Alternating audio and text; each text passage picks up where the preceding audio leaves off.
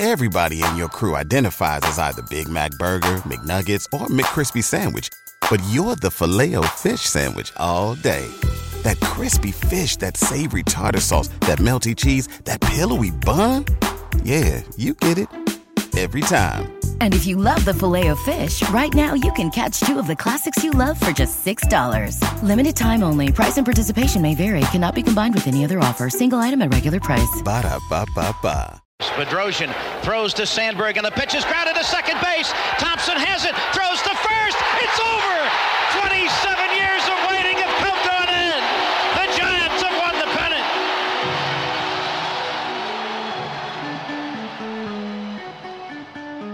All right, we're back with the Thompson to Clark podcast. November 2nd, 2020, which means yesterday was the 10th anniversary of the 2010 World Series. Brad, did you what did you do to celebrate the the anniversary? Well, I watched the Rams lose, uh, a horrible game, but I uh, I spent a little bit of time just kind of rehashing old stories from that time. Um, I did post on our Instagram page. Uh, I, I posted a picture of the uh, ticket from the Peppermill where I put down uh, when, when the Giants were uh, uh, 18 to 1 odds. It was 18 or 19? I can't remember exactly. Uh, 18 to, to 1 odds. I put down $10 uh, for them to win the World Series in March of 2010. And and that happened. Got a hundred, and you know, so it was 19 to 1. I got 190 bucks out of it, my 10 bucks plus the 180 and then I, I and then that day and i think like a day or two later i went out and bought myself my first blu-ray player. Wow. yeah. 2010 blu-ray player. It's pretty awesome.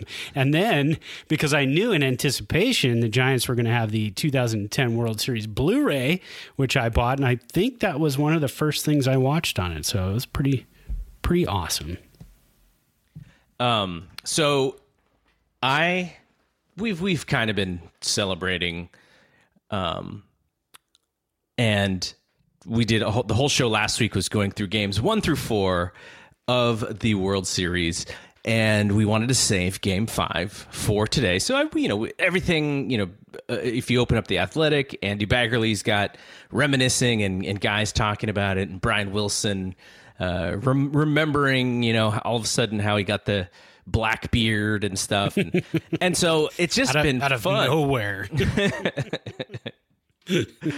I uh, it's just you know, it's it's just so fun to revisit that time because you, that is like the one that we remember. Like 2012, probably the better team. 2014 is is the nutty story, but that was the first one, and so I think it's the most memorable one. I, I think so too. That's always going to be. I, I think because I think back sometimes and go, oh yeah, the 2012 World Series. We swept them. I don't remember much about those games unless I go back and watch the Blu-ray again or watch some game highlights. You know, I do. You remember the Posey play at uh, home plate where he got. Um, uh, Miguel, no, was it uh, Prince Fielder coming around 3rd Uh, he was swipe tag, yeah. the night, the awesome swipe tag. Even if they would have had replay back then, he was still out. I mean, nailed him. So things like that come up into your memory. Um, uh, Ryan Theriot sliding across the plate, you know, on his knees, arms in the air. Um, you know, little things like that. Posey's home run in game three or four. See, don't even remember exactly. but 2010, there's so many things from those games, from that run, from from every game of the playoffs leading up to it that you just remember. And it's because it's the first. It's the first for for the majority of Giants fans, I'd say nowadays. Um, none of us, you know, 40 somethings and 50 somethings. We weren't around in the 50s, so we don't remember any of that stuff. And, you know, we just saw the, the highlights of the Mays catch, and then, you know, they got a sweep. And that was pretty much it. That's all you know. So. All right, we're going to talk about that in a second. There are other things to talk about before we get started, though, and one of these things is the my sound, my uh, my audio quality. It's might be most people probably won't even notice, but I, I can even notice just. Well, now it. you told them so. but but the uh, the sound quality might be a little bit different because we moved, and so I had some sound panels up on the walls, and I had the other place a little bit more situated. I I haven't done all of that yet here, so I'm just in like a room with walls and the sound doesn't bounce or the sound actually bounces a little bit differently when you have just hard walls everywhere. So that's why i try to put up some soft stuff. And so i got to configure this room. Um, so it'll be it'll be pro- hopefully by the next show it'll i'll be more comfortable with it because i'm probably the only one who cares. But um i so all, all day today uh i because i had the sound panels in the old office in the old house um i had to take them down and I realized in taking them down that the adhesive that I used on those sound panels was not very friendly to then cleaning up the walls and preparing for us to leave so that we get our full deposit back. Right. And so uh, I've I've spent the last couple days like trying to figure out like how do I get this adhesive off and you know I'm I'm just pulling tape off here and there and trying to wash things. And and some of you know I, I, was able to get a lot of it off but some of it left some film. Some of it just did not come off. So i'm looking at every youtube video everything as far as how do i get this adhesive off? I'm asking people. They're giving me different remedies and i'm buying stuff. And so i was over there this morning and i just massacred everything. I ruined the both walls that i was trying to figure out. So I had to call a task rabbit.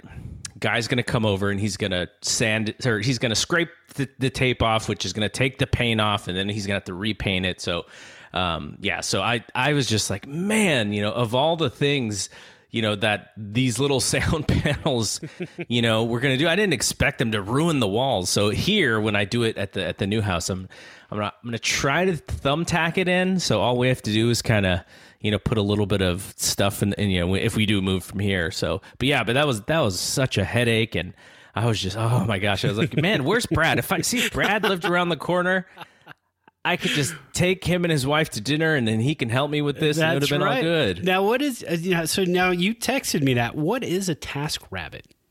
Oh, okay. So it's a I don't- great I don't know little app. Okay. Okay. so so so basically, you're you're a pretty handy person. Well, my my father is a retired contractor, so when I have something like that, I pick up the phone, I dial it up, and I go, "Hey, hey, Dad, uh, here, here's the situation. Got some sheetrock, did this, did that." He goes, "Okay, here, I'm gonna email you a list. You're gonna run to Home Depot and you're gonna grab this stuff, and I'm gonna tell you how to do it."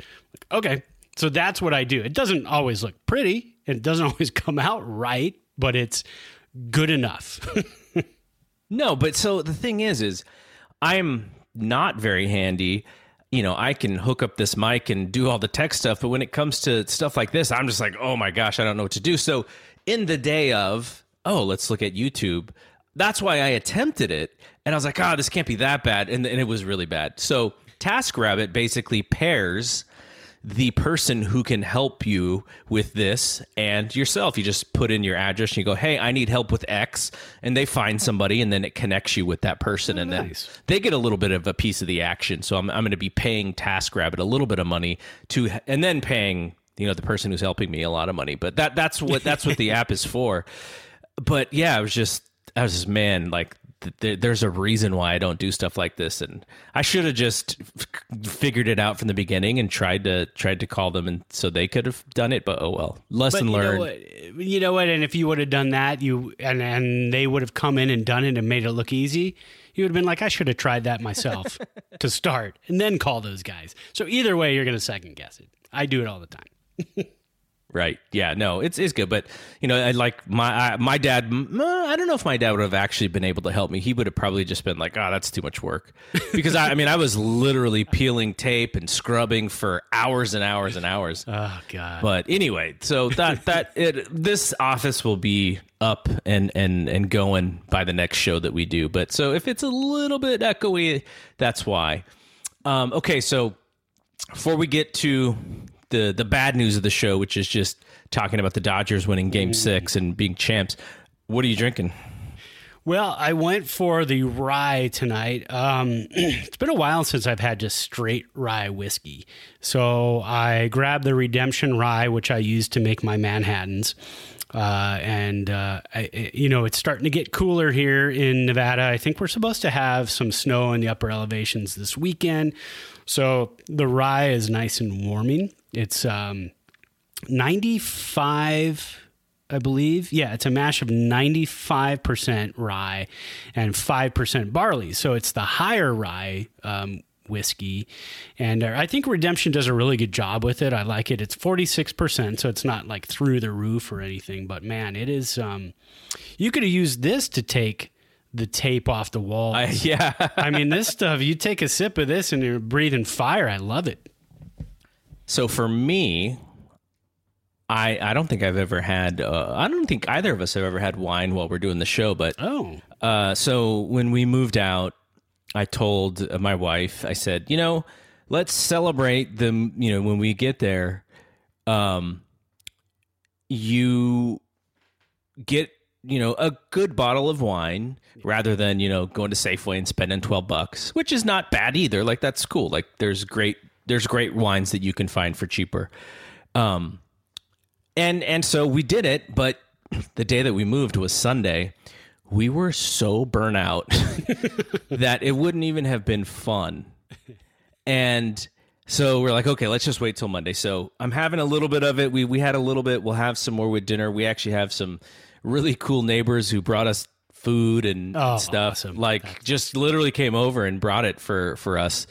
And so we're gonna have some of the dinner, and then we'll have the wine. But yeah, we're we're, we're gonna, you know, you know, with moving, it's like it's gonna Oh, be like two weeks before we have everything out the way that we want it. we moved from Santa Clara to an apartment in Reno in January 2003. Uh, and then a week later, it snowed. And I was like, whoa, all right. I knew the snow was coming, but I wasn't expecting it. And then eight months later, we moved everything from the apartment to a house. So we moved twice in one year and haven't had to do it since. And so I do not envy you. Uh, and we have our Apple Watch competition going. Oh yeah, oh Yeah, we got our Apple, and I'm just going to take a look real quick. I don't know how they do points. Still haven't figured that out. I think it ends today. You're winning by oh, about 180 points. Ooh, So I don't know how to make that up. All I know is that you're drinking wine. You're drinking more wine. So maybe I can go out. It's already dark out here in Reno. I, I can run out after the podcast and maybe run around the block a few times. We have a park next to us. I'll go swing. I'll see what I can do to get some points up. yeah, it's so fun. Like, who who would have thought the Apple Watch would have would have been the uh, the thing that that uh, just keeps people you know communicating and stuff. Like, I've had so much fun with it, and then.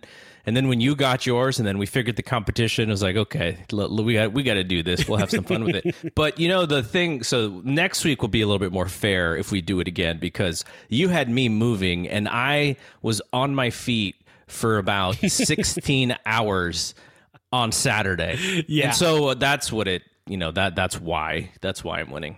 Well, here in, in Nevada, we have Nevada Day. So, Nevada Day is uh, technically October 31st. It's when uh, Nevada became a state of the of the Union, um, 1864. And so uh, they used to celebrate it on October 31st every year. And then Halloween started becoming a big thing. So, they decided, okay, it's going to be the last Friday of the month uh, of, of October. So it just so happened it fell on the 30th. So this year we had the 30th and then Halloween on a Saturday. So I didn't do a whole lot on the 30th. Just kind of milled around the garage and, you know, cut some stuff to, to build like a candy chute to deliver candy to kids. Um, and then yesterday, I didn't do anything. I mean, I just sat on the couch and watched the Rams game. And then afterwards, I kind of just tooled around in the den for a little bit. So, and then as I'm watching your numbers go up, I'm like, you know, he's moving. I can't match that. There's like nothing I could do to match that. So today I did a 45 minute HIIT workout. And then my wife goes, I'm going for a walk. And I'm going too. I'm tagging along. So I got back to back workouts in, but that's still not going to get me a W. Yeah, so we'll we'll we'll uh, we'll, we'll do we'll do another one, and it, will be more fair, and it'll probably go right down to the wire. And then when I'm asleep, you're gonna wake up at like eleven thirty, bust out some shadow boxing, and take over. That's right. All right, so let's talk about this Dodgers thing really quickly. Um, last show we were watching Game Six as we were doing the show. Dodgers do pull it out. Uh, the Rays make a horrendous pitching change. We had talked about, and this was, I mean, that was what we were talking about during the show. Was yeah, how do you, how, you know, how, how do they, how do the Rays manage the pitching staff? Because uh, you know, they they were not letting their starters go deep into the game. We made the Madison Bumgarner comparison, and just like we said, Snell's rocking, goes six and a third, and they yank him, and then they lose the game. So that was not it was not cool to watch, but it's not like we did not see that coming. No, and that's and that's tough. That's you know, new baseball. And that's a hard one for guys I think like you and I and and other fans like you and I to just sit there and watch and see you know, Blake Snell's your ace. This is a a win or go home game. This is to push it to a game 7 you ride Snell until that arm comes off, and that's what we talked about in the podcast. But to see, you know, to see a manager go out there and say, "I had this plan all along." As soon as he got in trouble from the sixth on or whatever pitch count it was on, he's coming out. It's like that's not a feel for the game. Um, and that and that's just so maddening to watch. Even if it was, um, you know, even if it was the Dodgers doing the same thing, I still, still would have been frustrating because you, you you become a fan of this game not only for big home runs, loud home runs, uh, exciting plays at the plate, or whatnot. You become a fan of the game because of eight, nine inning pitching duels and and aces giving everything they have until they're just nothing left on the mound but dust, and then they have to shake them out of there. So, I mean, to, to watch something like that in this day and age, especially with only a 60 game season and then the playoffs, I mean, he's fresh, right? He's fresh. Mm-hmm. Why didn't he go more innings? And, you know, it's something that uh, Cash is just going to have to think about all off season. I will say, I think I even mentioned this the Yankees, I mean, the Yankees, the Lakers and the Dodgers winning their respective championships in 2020 is so apropos because 2020 sucks. Right. well, and then and then everybody's going, well, the, the Rams are going to make it a trifecta. Nah, yeah. You watched you know what? in the last three I, weeks I, now. Look, look. out of all those teams, yeah, I'm more than okay with the Rams winning because there is uh, even though the Niners and, and, the Rams do have a bit of a rivalry, there's not that like disgust right. between the Giants and the Dodgers. And you know the way that the Lakers, um, you know the, the the the LeBron thing and all that, like that is just like, ugh, like uh, yeah. I'm over it. But you know the the Rams, football is so different in in that you know I'm I would hate it way more if the Cowboys won the title than the Rams. Well, and I think that's part partly to do with the fan base. I mean, the Rams fans, we're just kind of we expect heartache. We expect bad things to happen. So when good things happen, we go, "Hey, cool, man. Hey, we're we're cruising along. We're winning. Everything's good." I mean, hell, uh, McVay is forty and twenty as a head coach, but you know, yesterday after game, everybody's kind of like, "Oh, you know, they played a horrible game, horrible, you know, play calling, and but uh, whatever. Move on to the next week. It's all yeah. good." Yeah. But I, I see what you're saying. I mean that that Dodger fan base. Oh my God. yeah. No, you know what? But like I said, as as much as we hate it, the Giants are uh, they, they are they are trying to basically become the northern version of the blueprint what, what the Dodgers are creating. So, you know, the, there is a little bit of an envy there and if the you know I think the Dodgers do things for the most part the right way and the smart way, and so that part of it I I, I look up to. I'm like you know they do it the right way, but it's just it's just the Dodgers. We've had so much history. You know, my dad had a T-shirt when I was probably about five years old that said "I hate the Dodgers." So I mean, we're just born into it. You know. I think I had one of those too. And and uh, yeah, I mean, and you look at the Rays too. I mean, uh, the Dodgers also pulled from the Rays organization with Friedman. I mean, they you know they pulled from a lot of the uh, analysis baseball. Um, so it's you know not ironic that you had two um, heavy analytical teams in the World Series this year in a short season, right? I mean, in a short season, you kind of have to manage things differently. You have to look at your lineup differently. You have to look at your pitching differently, especially your bullpen, especially your starters. So you've got to look at all that differently and to have two analytical teams analyzing that down to a T. And I think that's what helped the Giants this year too to um, to get even close to a playoff spot, even though they you know expanded the playoffs this year. But still, to have a team that everybody said, well, the Giants are going to do anything. Well, analytically, in a sixty game season. The, you can pull some different strings, some different things can happen, and, and so we saw that. So yeah, I mean, it, to come down to those two teams in the World Series, and then uh, and then have it end that way. You know, should have gone seven games, but whatever.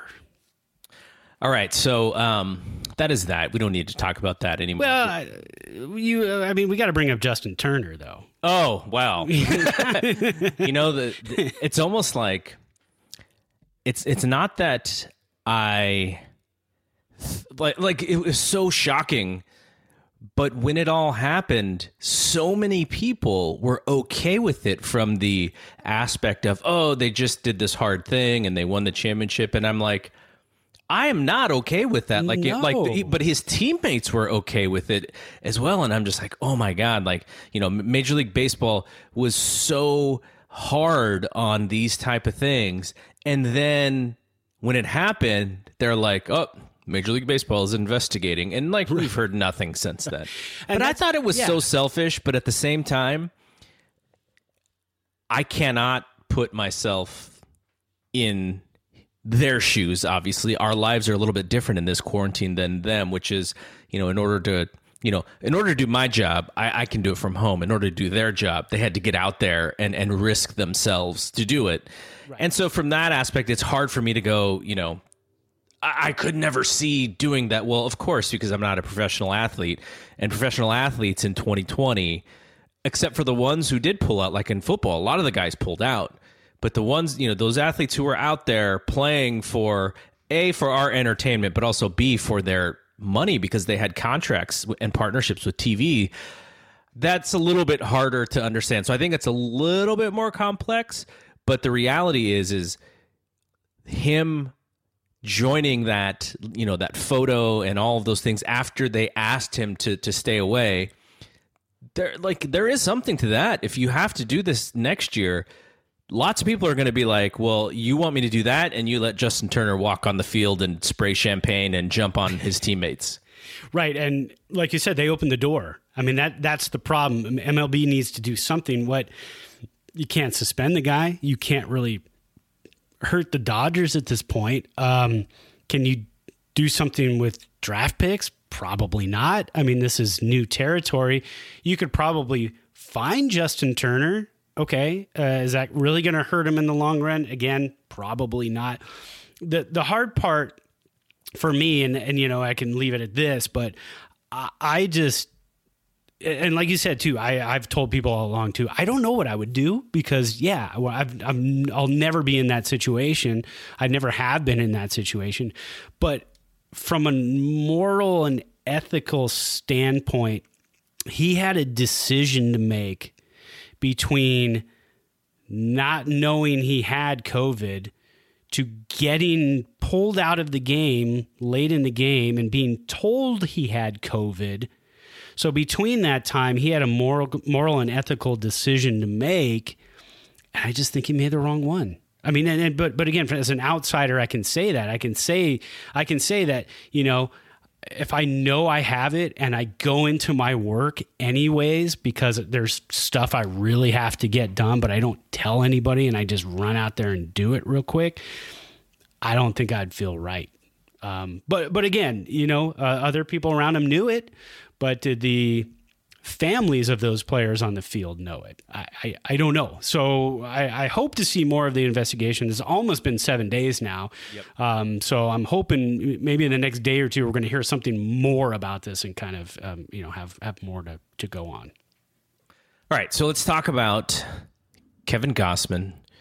He um, signed a qualifying offer with the Giants. There were only six of the free agents, of the upcoming free agents, to receive qualifying offers. So you had Trevor Bauer with the Reds, D, uh, DJ LeMahieu with the Yankees, Springer from the Astros, and uh, Real, Realmuto from the Phillies, and then uh, Marcus Stroman from the Mets, along with Gausman. So what does that mean? What is the qualifying offer? So what happens is is uh, the teams have to who offer this qualifying offer. The reason they're doing so is just in case if they lose the player, they get a draft pick because of it.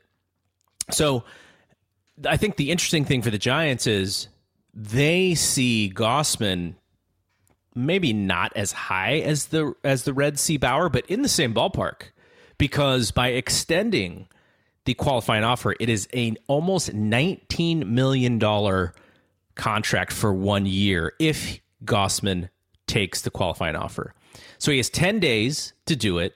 If at the end of the 10 days he declines the qualifying offer, he can still negotiate with the Giants for a longer term deal. And I think that's kind of where this thing might be going.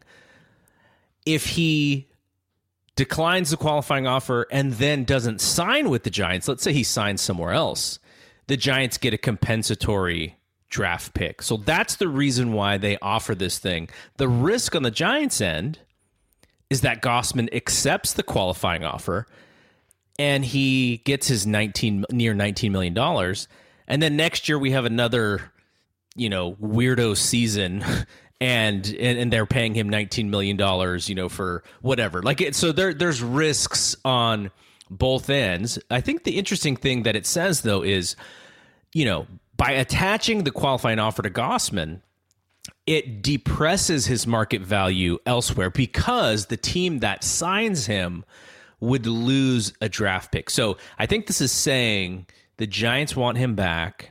They are negotiating to bring him back if they sign a longer term contract, which is probably what he wants because you know, he who knows what 2021 looks like? Who knows what 2022 looks like when you talk about the the uh, CBA and all that stuff? Um, and so you know the the Giants are, are are showing some faith in him, and it is probably to their benefit because from uh, everything that I, have read, and and mostly this is what An- Andy Baggarly has said is that the only starter out there from a free agent perspective who they see as a bigger player for 2021 than him is Bauer. And we've talked about Bauer. So they see him right below Bauer. And so that's where they show his value. And I, and again, that's a total win-win for the Giants, right? I, I mean, you, you if he signs for 18 million, you get him for one year for 18 million, you, you're not tied to him for five, six, seven years. It's a one year, $18 million deal. It's, uh, I mean, eh, let's say 19. So it's about a $10 million raise from what he got this year. This year he was signed by the Giants to a one year, 9 million. Uh, deal, but if, with a prorated season, it came to about 3.3 million is what he got paid. Um, and if he does walk, you know, if he says no, I don't want it, and they end up getting a draft pick, well, the Giants are still in that position where they're still trying to build that farm system, even though it's built up quite a bit in the last two years.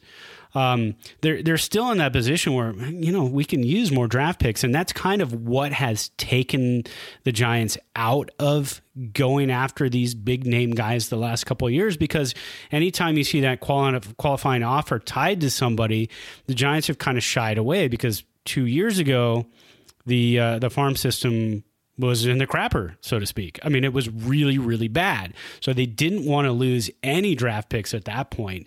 Uh, they wanted to build up. Um, now, being a 500 club, uh, is that draft pick going to be as good as it was a year or two ago? No, it won't be. Um, but again, if you can get Gausman, I mean, hell, if you can sign Gausman for you know three year, four year deal, and just kind of extend him out a little bit, you've got a really good number two, number three, maybe. I mean, on, this staff right now, probably number one. Yeah. Um, but other staffs, you're looking at a two or three. But you've got a really good, solid pitcher for the next two or three years, especially if he continues to pitch the way he did last year and and and in out of the bullpen for the Reds uh, in in 2019. I, I saw Keith Law said that he thought Gausman would be an excellent four in rotation. Now he's looking at the sort of the totality of Gausman's career. The Giants look at Gausman as a little bit higher than that because they see a couple of things in the analytics that they like a lot more than I'm sure that Keith that Keith Law sees. well, uh, the only the only slotted Giants starting pitcher right now that they can count on is Cueto. That's it. I mean, after that, you, you're kind of building a staff. Uh, you take bits and pieces. Smyly, free agent. Um, they weren't going to offer him the qualifying offer at 18 million because Smyly for 18 million, not so much. Um, he might have taken that and been like, sure, I'll take the 18 million and continue to build on the growth I've had the last two seasons. But that's it. So if you pair Gausman with Cueto and then kind of build from there, Tyler Beede, will he be healthy? Don't know. Start adding guys like that back in, um, you know, and maybe you've got a staff, but right now with just Cueto, you really don't have much. Yeah, yeah.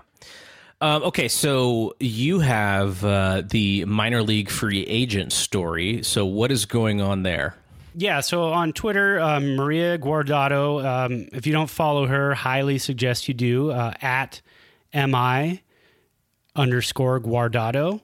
Uh, she is the Giants beat writer for MLB.com. Got a lot of good information. She posted uh, the uh, Giants minor league free agents. Um, players that the the Giants uh, did not extend any offers to at this point, and so they are free agents. Tyler Heineman, uh, Joey Rickard, uh, Luis Madero, Carlos Navas, Jose Siri, which the name has been kicked around quite a bit, as well as Kean Wong. They are all free agents. Um, Three of those guys, Rickard, Madero, and Siri, were waiver wire pickups in 19, uh, 2019 and 2020. Um, Tyler Heineman and uh, uh, Carlos Navas were minor league deals. Uh, Navas 2019, Heineman in 2020. Madero, Navas, Siri, and Wong uh, combined between all of them. Uh, Madero, Navas, and, and uh, Madero and Navas are pitchers. They both have no innings pitched in the majors. Uh, Jose Siri has no major league at bats, and Kean Wong has 18 major league at bats. So these are guys that, that really haven't had a good look at. Um, so rather than lock them up, try to you know add them to deals, they're kind of just going to let them walk.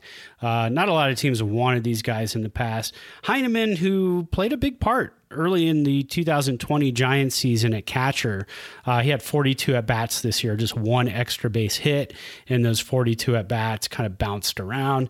Um, Joey Rickard has four at bats this season. So all those guys will not be back uh, with the Giants next year. At this point, again, they could sign, you know, minor league deals. They could be, um, you know, pass through uh, waivers on other teams at some point, and we can get them back. There's all kinds of things that could happen, but but those are guys right now at this point that we won't be seeing in the Giants organization again. Yeah, there's there's like an insane number of minor league free agents this year. So I think Yeah. it's like early Christmas for Zaidi. He's a he's the king of the waiver wire. They're going to bring in tons of guys that, that uh, they value more than other teams. Okay, so um, let's talk about the anniversary of this game five of the Giants clinching. Now, I think you had watched it last week. I uh, I finished it today. I I, I I didn't watch all of the game, but I was clicking through and making sure I saw the best parts. Uh, it, it just it's just you know to to go back and to see Lincecum was so much fun like you know that guy was so electric even you know in 2010 he didn't have a great regular season though he finished strong right. and i read a story again andrew Baggarly who uh, who was talking about matt Cain basically taught not not, taught because that, that's it's not like lincecum didn't know how to throw a slider but Lincecum, when he was struggling in 2010, he was basically fastball splitter, and then that you know if he didn't have his fastball, he didn't have that third pitch. And so he asked Cain about, you know, just the way he held his slider and how he threw it. And Cain kind of showed him a few things. And then literally Lincecum just starts using it at the end of the season and, and picks picks up the slack, uses it in that game one against the Braves and strikes out 14. And then I was so I was specifically watching for that in game five. And he is throwing it. Like I didn't I don't remember. I, I must have thought it was like uh, something different back then because you know you see the the the, the changeup at some point kind of dives dives into righties a little bit, and the slider it wasn't like a big sweeping slider. It was more like a tight, almost like a a, hard like a, a had cutter action on it, maybe with a little bit more break. But he's just using it because it's the one pitch he can throw where he can paint the outside corner and then go further out. And then these guys are just, you know, whiffing at it hard. And it just, it just, that's just him, right? Like the guy is such a good athlete. He could literally pick up a thing and go, I'm just going to use this. I'm like not even going to really work on it. I'm just going to use it in games as an experiment and just is, is successful with it. But that was kind of, that was a, that was a real, I, I don't remember reading about that back then, but just to see him out there again, and he throws eight innings in this game. I think he strikes out ten. Uh, only gave up like maybe three or four hits the whole time. Just so fun. Just I, I miss that guy so much.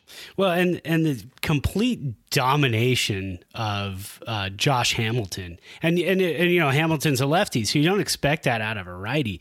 But uh, Lincecum just having him completely off balance with the splitter and the change and everything just off speed at him, and and Hamilton just looks so silly out there. I think the one the the one pitch he made contact on was a a, a, changeup that dipped, and he he just like you know like threw the bat at it and dribbled it to uh, to Sanchez at second, and it was just so sad to watch. Yeah, he he loses the bat in, in yeah, it, oh, that's right. Another at bat. Yeah, he took a, a hard swing and the changeup and threw the bat into the stands. I mean, just had him off balance all night, and and and, and bad Vlad Guerrero who swings at anything mm-hmm. near the plate so Lincecum just said, "Okay, well, I'm not going to throw you a strike," and he he looked ugly all night too.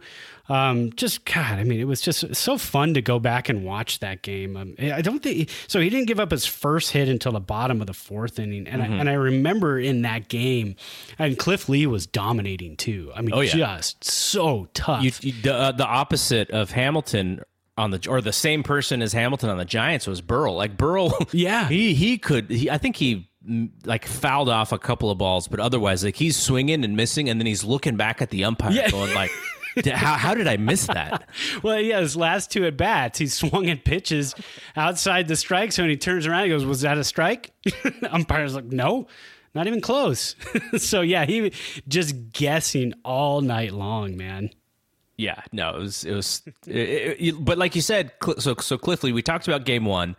Lincecum and Cliff Lee much like Lincecum and Halladay in the uh, previous um, the previous series, Cliff Lee was on top of the world, and it, it it frustrated me as a Giants fan because, like we said, the previous two years, or no, two years and and then the year before, I think Lincecum wins Cy Youngs, right. and then in 2010 he's not as good. So all of a sudden, it's Halladay and they're you know Halladay's the best pitcher in baseball. Then Lincecum beats him. Then it's Cliff Lee's best pitcher in baseball, and then Lincecum beats him. And so it was so I was so happy because I'm like, you, you, you guys are jerks. Like Lincecum was a two time Cy Young winner. Like you know you're you're not treating him like you should. And so when I'm watching this game, I'm like, okay, Lin- we got good Lincecum. He's he's on it. But then I was like, oh no, we got good Cliff Lee too. and there, there's there's one so I was kind of watching this because I, I, I sort of remembered it, which was pitching duel, pitching duel, and I was trying to figure out like when did they break Lee or when did they actually start to show life against him because I didn't remember anything until that home run. And there's a drive that Buster hits into right center that it's it's probably like I don't know, maybe to the end of the warning track. Nelson Cruz jumps. The ball's not going over the fence. It's not like he robbed the home run, but he had to kind of jump to get in position, and he catches the ball right in the palm of his glove. Yeah, and and and so I was like, oh wow, I don't remember Buster. Almost, you know, it, it was almost Buster being the hero for that instead of uh, Renteria. And this is right after I think it was uh, Freddie Sanchez or mm, maybe it was Freddie Sanchez, but uh, Nelson Cruz had dove right before that play, and he misses, Yeah, that the, was misses the ball, yeah. and so you know he makes up for that, and then it's the seventh. Cody Ross and Juan Uribe get on, two uh, nobody out. The uh, the I don't know what to even call him today, but Aubrey Huff. Let's just call him Aubrey. Let's just call him Aubrey Huff. That, Yeah, leave it at that. everyone knows why I hesitated, but he like kind of drops a little bit of. It's a sacrifice, but it's it's a it's not quite a drag, but it wasn't. He didn't square up. Like he actually was trying to get a hit out of it as well. Yeah. A surprise. It was- yeah, yeah, yeah. yeah. Sacrifices them, gets to second and third. Then uh, Burrell whiffs. So now we got two outs, and they have to decide: Are we going to pitch to Renteria, who already has a hit uh, f- earlier in the game, or do we walk Renteria to load the bases and pitch to Rowand? And I wonder if Cliff Lee and company, uh, or and Ron Washington and, and company, you know, second. How, how, do, do Rangers fans second guess that decision? Obviously, it was it only went to five games. It's not like it was a game seven. But do they think back and go, you know what? If we walk Renteria, Rowand is, is not a good player at that point, and we pitch to Rowand, and we probably get out of that, and then it's still zero zero. And then maybe if you think it through, Nelson Cruz hits a home run, maybe you win 1-0. Yeah, that that one was kind of bizarre, and and and with Renteria at the plate too, McCarver kept saying, "Yeah, hey, uh, you know, if he could just." He, he, you know, he swings at everything. he, he just, no, that's Vlad. Like Renteria is a little more disciplined than Vlad, but he said, you know, he swings at any at, at everything. So if he could just get the bat on the ball and just drive in a run here, you know, and then and then Cliff Lee with the the hanging fastball, right? Yeah. I mean, that was a weak fastball. The only in pitch that he could have got in the air, really. Yeah, and that was it. And he throws him a, a, a chest high fastball, and yeah, Renteria he will swing if he likes it. He'll swing at it, and sure enough, just blast that thing out. But I remember Joe Buck in the call too was just kind of like, you know. Drive to left field. It's up in the air. He had no no idea it was going Well, out you, either. you look, uh, I, I watched the outfielders, so they're playing really shallow. they were, yeah. And so you watch them go back, and I think because they were playing so shallow, you know, because the the announcers somewhat are looking are reacting to how the outfielders react. That's the funny thing to me is when you want when you go to a game and you're with a crowd. The crowd reacts to the swing. The, the the crowd that's not really paying too close of attention. They react to the swing, and so you'll see the crowd get super excited at like a a fly out that's like medium deep. But the smart fans know to watch the outfielder because if you watch the outfielder break for the ball, then you kind of know where it's going. So I think Joe Buck is looking at the outfielders, and the outfielders are so shallow that by the time they get running, like they're still not even anywhere near the warning track yet. Right. And and that was the awesome thing to watch too because in that ball just traveled. So you think about it too, if that ball wasn't going to clear the fence, uh, even Still though it hung triple. out there uh, oh, yeah, for sure. Uh, well, Renteria's speed. eh, Yeah, maybe. double. But yeah, totally. But yeah, I mean, they're they're not going to catch it. No, they're not. Not not not the not where they were playing. There's no possible way. Um, I mean, you can't. You also can't beat Dave Fleming's call on that. I mean, the the old broken voice call, the the famous broken voice call, and I think on my 2010 Blu-ray, I believe you can punch that call up. Um, and there's something I've wanted to buy for years, and and I got to go back to eBay and look for it. But there is the DVD set. Now at that time, I don't think in 2010 they made a Blu-ray set out of this, but they did in 12 and 14. But in 2010, there's a DVD set of every single game. Um, and then I think the bonus is, um, I think, oh gosh, I think uh, the bonus is the game one against the Braves. Um, and I can't remember what else. Maybe a Philly game in there too. Um, but I'm not quite sure. But anyways, they're they're on DVD, so you can go back, go back and watch all of them. And the secondary audio track on those are the KNBR calls. Yeah, that's cool. So that's really cool. So you can watch the game with the KNBR call the whole time. Um, and I think that's what they played during quarantine, from what I remember. Uh, a lot of those games were played on um, on uh, Fox Sports Bay Area. Am I saying that right? They changed so NBC, times. NBC Sports. NBC Sports Bay Area Yeah. now. Good golly. so, anyways, but anyways, so they played a lot of those with the with the KNBR calls, and it, probably because they didn't have the rights to the to the uh, Fox stuff. But Sure. who knows? But but those are always fun to go back and watch if you get a chance. So So Renteria hits the three run homer. Giants are up three to zero, head in bottom of the seventh. Uh, I think with one out, Nelson Cruz goes deep. So Lincecum, you know, probably feeling a little good. You pitch him with a lead. He's he's not going to, you know, to be too cute. And Cruz takes him deep, so they get one. This is where Lincecum loses his composure a little bit. Walks Kinsler, goes 2 0 on David Murphy, but then comes back and strikes out David Murphy, gets out of it. But the kid, like you could tell, he was he was a little frustrated, you know, after giving up the home run. And so you're like, oh no, Lincecum, just you know, just get out of this inning. And so they uh, then he cruises through the eighth inning, one, two, three, and then in the ninth inning, Brian Wilson comes in, goes strikeout to the person you already mentioned, Josh Hamilton, who takes one right down the middle. Like he he tries to raise his arms as if the pitch was like too high, but it's maybe a, a hair, a frog's hair above his belt. And you know that's exactly the pitch he wants to, to swing. I don't know what he was thinking about. Then we get uh, ground out to short, and then finally the uh, aforementioned Nelson Cruz swings through what was also a hanging fastball from Yes. Brian Wilson, and uh, the game is over and the Giants win. Well, in the interview on the Blu-ray too, uh, uh, you know, he says Brian Wilson says, "I go three-two, so I'm just going to challenge him. Just going to throw him the best fastball I have.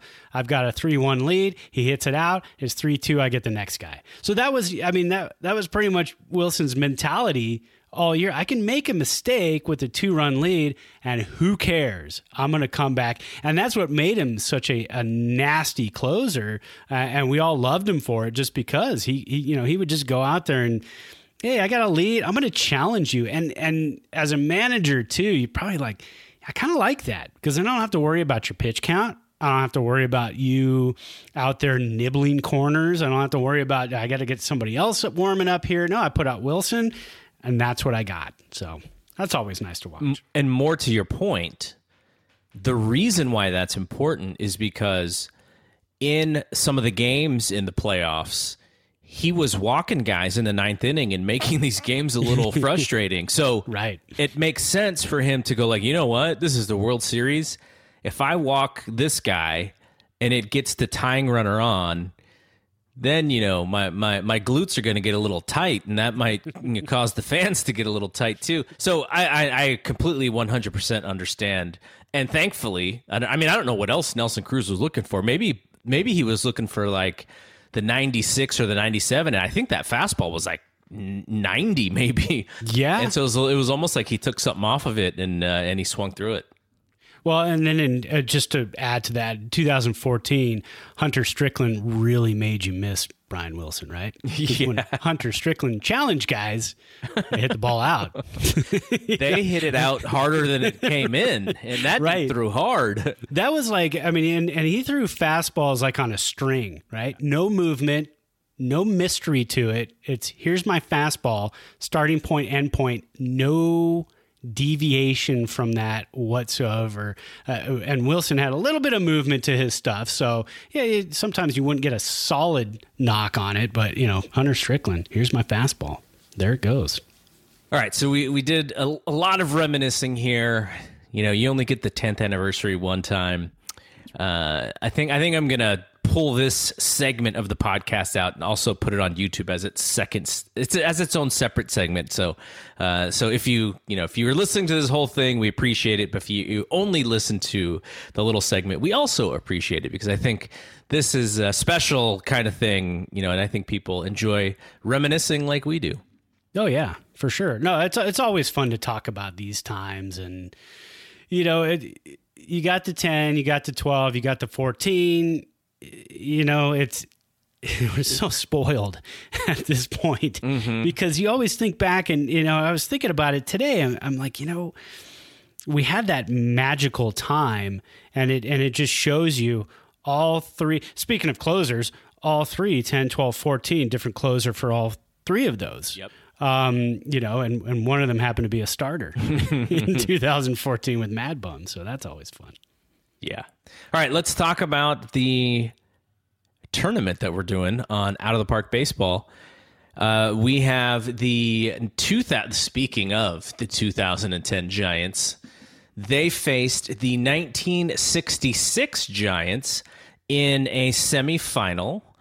And how did this thing go? All right. So we are down to the final four. Um, we've got in this series we did is 2010 World Series champs, the number two seed against the number 14 seed, 1966 93 win Willie Mays team. Um, the other bracket, which is going to be played next, uh, 2003 against 1965. So the 2010 team, again, was like we always talk about, just talked about it, always close, near, and dear to our hearts. They um, started out the series with a uh, a big six to two loss. I mean, it was ugly. Timmy got knocked around. come on, hard. Timmy. Gaylord Perry was dominating. I go, uh oh, I think we're gonna have a '60s team in the Final Four for sure here. Uh, next game, 2010. Uh, true to the 2010 World Series, rolled out 15 runs, so they win the second game 15 to five. Uh, it was close at one point. I think it was uh, five four at one point, and then they just started rolling. Marichal. Marichal got knocked around in that one too. Cody Ross had two home runs. One of them was a three run inside the park home run. Um, you see that in the game that pops up every now and then in the algorithm, you know. And so he had two two two shots in that one, should I say? Um, game three now tied at one one. Game three. Um, we had Jonathan Sanchez, and we talked about the good Jonathan Sanchez and the bad Jonathan Sanchez, and this was the good Jonathan Sanchez. Um, he ended up going six innings in this one, gave up five hits. He did give up two home runs because he was cruising. And I said, "Hey, man, uh, looks like uh, Sanchez, the good one, showed up." And then, boom, back to back home runs to Davenport and Willie McCovey. Um, and so they, but they ended up going on and winning that one six to three. Um, Wilson had a one, two, three ninth in that one, so not a whole lot of excitement uh, for him there. Uh, then they're up three one. Game four, uh, 2010 took that one six to five. Uh, that one was a close one. I believe they were up five to one, and uh, 66 went ahead and clawed back in. And same thing, Brian Wilson shut the door in the ninth, one, two, three. Uh, so now they're up three games to one. And 2010 in game five went ahead and took a 5 1 lead. Um, no, sorry, it was a 4 1 lead. And then 66 came back, tied it up. And then the 2010 Giants just started rolling, added three more runs, a uh, bunch of walks, bunch of infield hits. Uh, and then they win the series four games to one. They move on to the final. They are in the final, one of the final two teams of this tournament. Uh, Andres Torres with the um, MVP award in this one, which is weird. I th- I think the game should have given this one to Posey. Uh, Torres hit 409 with no home runs, four RBI. He did set the table. He got a lot of hits, got nine hits, but Posey also had nine hits. He hit 450 with no home runs and six RBI. So I think Posey should have gotten that one in the last series. Posey got the MVP. He hit 409 with a home run and seven RBI. So Cody Ross also had two jacks. he had those two jacks, but they were in the same game. Right, right. Um, the one through four hitters were just awesome. I mean, Torres hit 409. Then Freddie Sanchez dipped a little bit in the last two games, but he hit 292. Then that other guy, Aubrey Huff, hit 474. And then Posey 450. And then after that, just total drop off. Pat Burrell hit uh, 158. Juan Uribe hit 190. Pablo hit 238. So from then on, it just like complete drop off. Um, and again, executive decision on this one. I had to, you had to plug in um, Pablo at third and move uh, Uribe to short because that was kind of most of the season. Um, we talked about before Pablo got in the doghouse with Bochy, didn't play much in the World Series. Uh, and uh, Renteria was at short and Uribe was at third. But you know, anytime we play this tournament, I have to put Pablo in there at third base, and he hit 238, drove in two runs.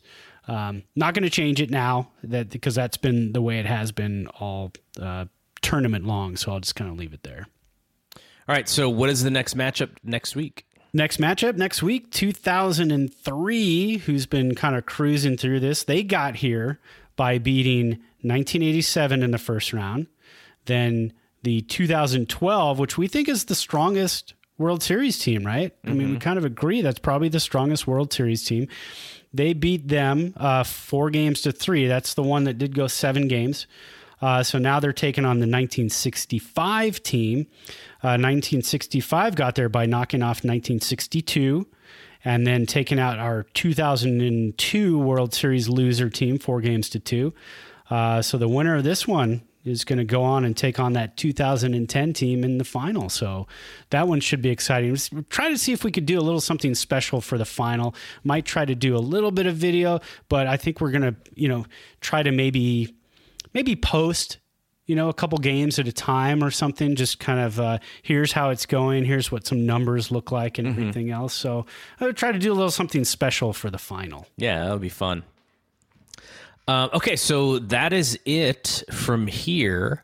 I think we're going to be, you know, anytime I, I actually have uh, Twitter alerts set for uh, Alex Pavlovic. So whenever there's Giants news that he tweets out, I, I make sure that I get to see it. But you know, well, I'm sure there's going to be news upcoming. The free agent market is unfortunately probably going to be a little frustrating because of the owners not they're not going to want to spend any money with uh, what is going on. I think you know everybody without the live gates, you know, is the what you're you're having to um uh you, know the the the the the expected income is definitely less. So unfortunately for the Giants, they had to like I think they like let go like 50 people in the organization just uh, just this last year or this this last uh, month since the season ended. So that's unfortunate too. So it's almost like how can we just let all these people go and then now we're just going to blast into free agency. I think it's probably going to be pretty frustrating for some of the players who unfortunately just by bad luck become free agents at this year. I think the top guys probably get paid for sure, but we'll see about the the middle folks who probably expected a, a, nice little contract. We'll see what happens with those guys. But anything, anytime something happens, I'm cataloging it so that we can talk about it here, and then we'll have our second semifinal uh, to see who goes into that final game to see who is the best Giants team of all time, according to Out of the Park Baseball. So uh, for Brad, I'm Double G. We'll see you when we see you. Peace out. Peace. Everybody in your crew identifies as either Big Mac Burger, McNuggets, or McCrispy Sandwich. But you're the filet fish Sandwich all day. That crispy fish, that savory tartar sauce, that melty cheese, that pillowy bun. Yeah, you get it every time. And if you love the filet of fish, right now you can catch two of the classics you love for just $6. Limited time only. Price and participation may vary. Cannot be combined with any other offer. Single item at regular price. Ba da ba ba ba.